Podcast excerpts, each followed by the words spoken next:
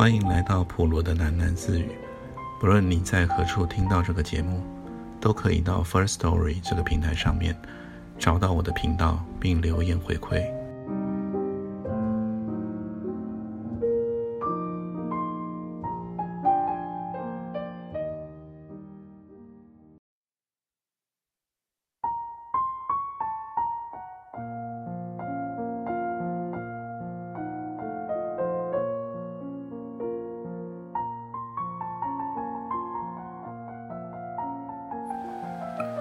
副长官秦一方脱口叫了出来，他一眼瞄见了老和尚后颈上一块巴掌大的红疤，他记得清清楚楚。北伐龙潭打孙传芳的那一仗，刘兴奇的后颈受了炮伤，躺在了南京疗养院，长官还特地派他去照顾他。那时刘兴奇的气焰还了得，又年轻，又能干，又得宠。他的部队尽打胜仗，是长官手下头一个得意人了。铁军司令，军队里提着都砸舌头呢。可是，怎么又变成了这副打扮呢？秦一方赶忙三脚两步，拄着手杖。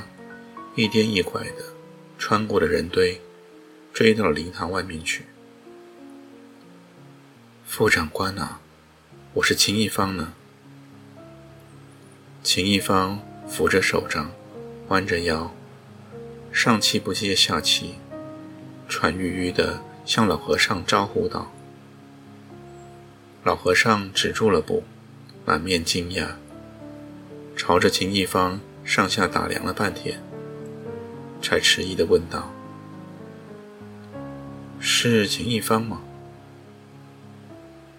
秦一方给副长官请安了。秦一方跟老和尚错了一个揖，老和尚赶忙合掌还了礼，脸上又渐渐的转为悲戚起来。半晌，他叹了一口气：“秦一方啊，唉。”你们长官啊！说着，老和尚竟哽咽起来，掉下了几滴眼泪。他赶紧用袈裟的宽袖子按了按眼睛。秦一方也掏出了手帕，狠狠地擤了一下鼻子。他记得最后一次看到刘星奇，是好多年前了。刘星奇只身从广东逃到了台湾。那时他刚被革除了军籍，到公馆来参拜了长官，给巴洛服务了一年。刘兴奇整个人都脱了形，一脸枯黑，毛发尽摧，身上瘦的还剩下一把骨头。一见到长官，抖颤颤的喊了一声：“好公啊！”便泣不成声了。兴奇，辛苦你了。长官红着眼睛，一直用手拍着刘兴奇的肩膀。浩公啊，我非常惭愧呢。刘兴奇一边哽咽一边摇头。这也是大势所趋啊，不能生怪你一个人。长官深深地叹了一口气，两个人相对黯然了。半天，长官才悠悠地说道：“我以为退到广东，我们最后还可以背水一战了。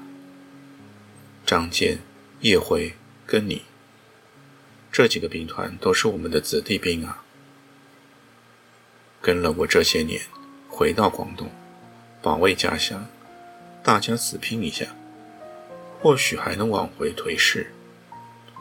没料到，终于一败涂地呀！长官的声音都哽咽住了。十几万的广东子弟，尽丧敌手，说来真是叫人痛心啊！说着，两行眼泪竟滚了下来。浩公，刘兴奇也满脸泪水，凄怆的叫道：“我跟随浩公三十年，从我们家乡开始出征，北伐抗日，我手下士卒立的功劳也不算小啊。现在全军覆没，败军之将，罪该万死啊！还要受尽敌人的侮辱，浩公。”我实在无颜再见江东父老啊！刘清奇放声大哭了起来。大陆最后撤退的时候，长官跟张司令、叶副司令三个人，在海南岛龙门港八桂号兵舰上等了三天，等刘兴奇和他的兵团从广东撤退出来。天天三个人。都并立在甲板上，盼望着，直到下了开船令，长官游自擎着望远镜，频频往广州湾那边瞭望。三天，他连眼睛也没有合过一下，一脸憔悴，骤然间，好像苍老了十年。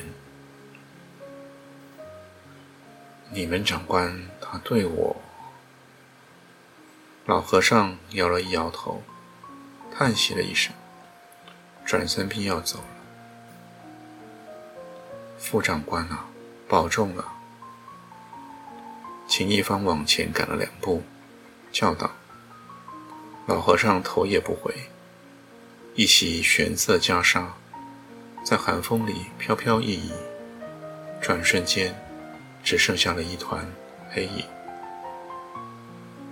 灵堂里哀乐大奏，已是起灵的时分。殡仪馆门口的人潮陡得分开两边。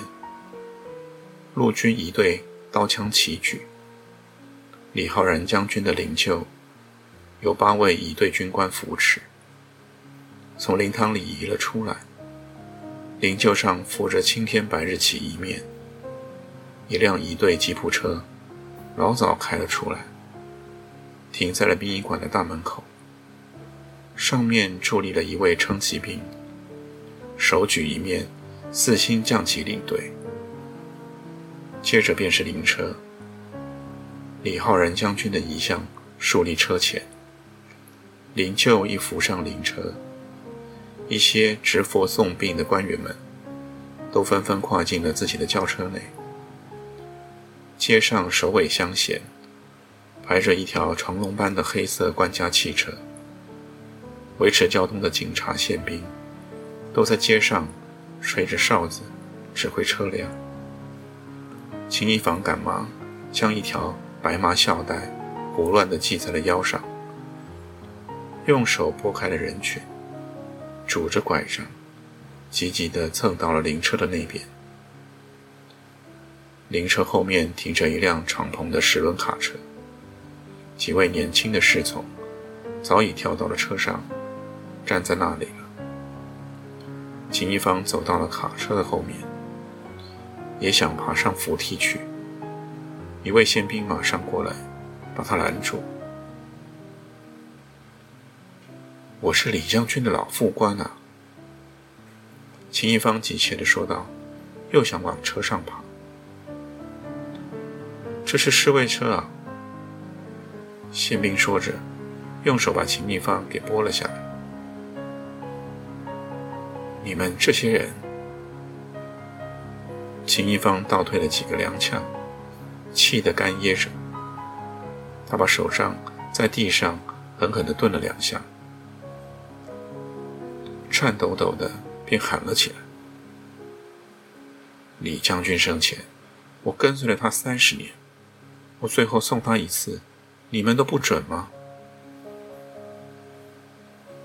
一位侍卫长赶过来，问明了缘由，终于让秦一方上了车。秦一方吃力地爬了上去，还没有站稳，车子已经开动了。他东跌西撞，乱晃了几下。一位年轻的侍从赶紧揪住他，把他让到车边去。他一把抓住了车栏杆上的一根铁柱。撅着腰，喘了半天，才把一口气透了过来。迎面一阵冷风，把他吹得缩起了脖子。抽病的黄烈一下子便转到了南京东路上。路口有一座用松枝扎成的高大牌楼，上面横着用白菊花缀成的“李固上将浩然之丧”几个大字。灵车穿过牌楼的时候，路旁有一支部队正在行军。部队长看见灵车驶过，马上发了一声口令：“敬礼！”整个部队士兵竖的都转过头去，朝着灵车行注目礼。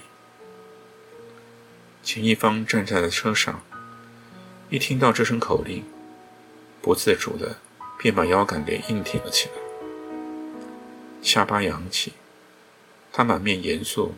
一头白发，给风吹得根根倒竖。